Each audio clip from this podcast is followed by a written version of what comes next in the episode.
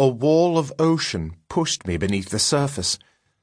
I fought my way up into the air as the water rose and twisted violently. I tried to remember where I was. The tossing of the ship had swept me into the sea. I had no idea how long I'd been in the water, but recalled seeing the broken mast come hurtling toward me. But I could remember nothing else. Over the sound of the wind, I thought I heard Robard screaming, but it sounded faint and far away. Also, I tasted blood in my mouth. The moon was completely obscured by the storm clouds. It was so dark that I couldn't see anything.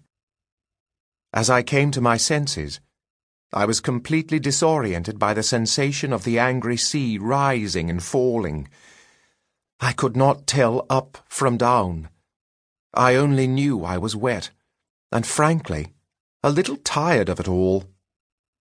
Bursting through the water's surface, I sucked in fresh air and felt for the satchel around my neck and shoulder, relieved to find it still there. The rushing sound of water behind me rose again, and I hollered out a curse. But the water was on me now, and I dipped violently in the trough before the wave threw me into the air. I hit the water on my back with a smack and the breath was pushed from my lungs. Another wave carried me up and then dashed me down again, and I collided with something hard. At first I thought it was a rock, but when the wave subsided, my feet touched the sea bottom. More waves crashed into me, but when they returned to the sea, I could stand. I didn't know which way to turn in the darkness, with the howling wind and rain pelting my face.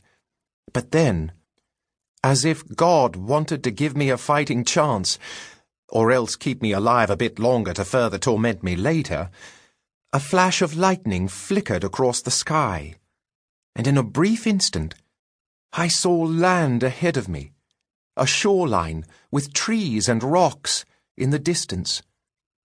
Shouting in glee, I scrambled in the direction the lighting had shown me, the water growing shallower with each step, and before long, it reached only my waist, then knees. With every last ounce of strength, I splashed forward until the sand was under me and I collapsed to the ground. I woke to the taste of sand. It was salty and gritty and light was coming from somewhere.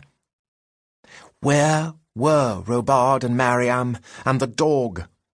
Why couldn't I see them? But then I couldn't really see well at all, as my eyes were full of sand. I blinked to clear them, and only partially succeeded. It was relaxing to lie so peacefully. But I made the mistake of trying to lift my head, and the world spun away from me. I sank into unconsciousness. When I came to again, I was no longer moving, but was still very wet. Opening my right eye, I wiggled my fingers, delighted to see that they worked. I'm not sure how much more time passed before I tried to move additional body parts. I clenched a fist. No pain. Sore everywhere, I drove my fist into the sand lifting myself up on one arm. It was daytime now, and the sun was high in the sky, so it must have been nearly noon. There was a line of trees about two hundred yards farther inland. Pushing myself up to my hands and knees, I winced when pain shot through my left knee. I had a vague recollection of hitting it on something the night before while thrashing about in the waves, my right elbow also throbbed, but didn't feel broken. When the dizziness passed, I finally stood. My back wouldn't straighten all the way, and I wondered if my ribs were broken. I looked at the now calm sea. There was no indication of the fury it had unleashed on me the previous night. Looking up and down the beach, I could see only a league or so in each direction before the shoreline bent out of sight. Robard! Maryam! I shouted. But no one answered. Only the squawk of a few shorebirds disturbed the quiet.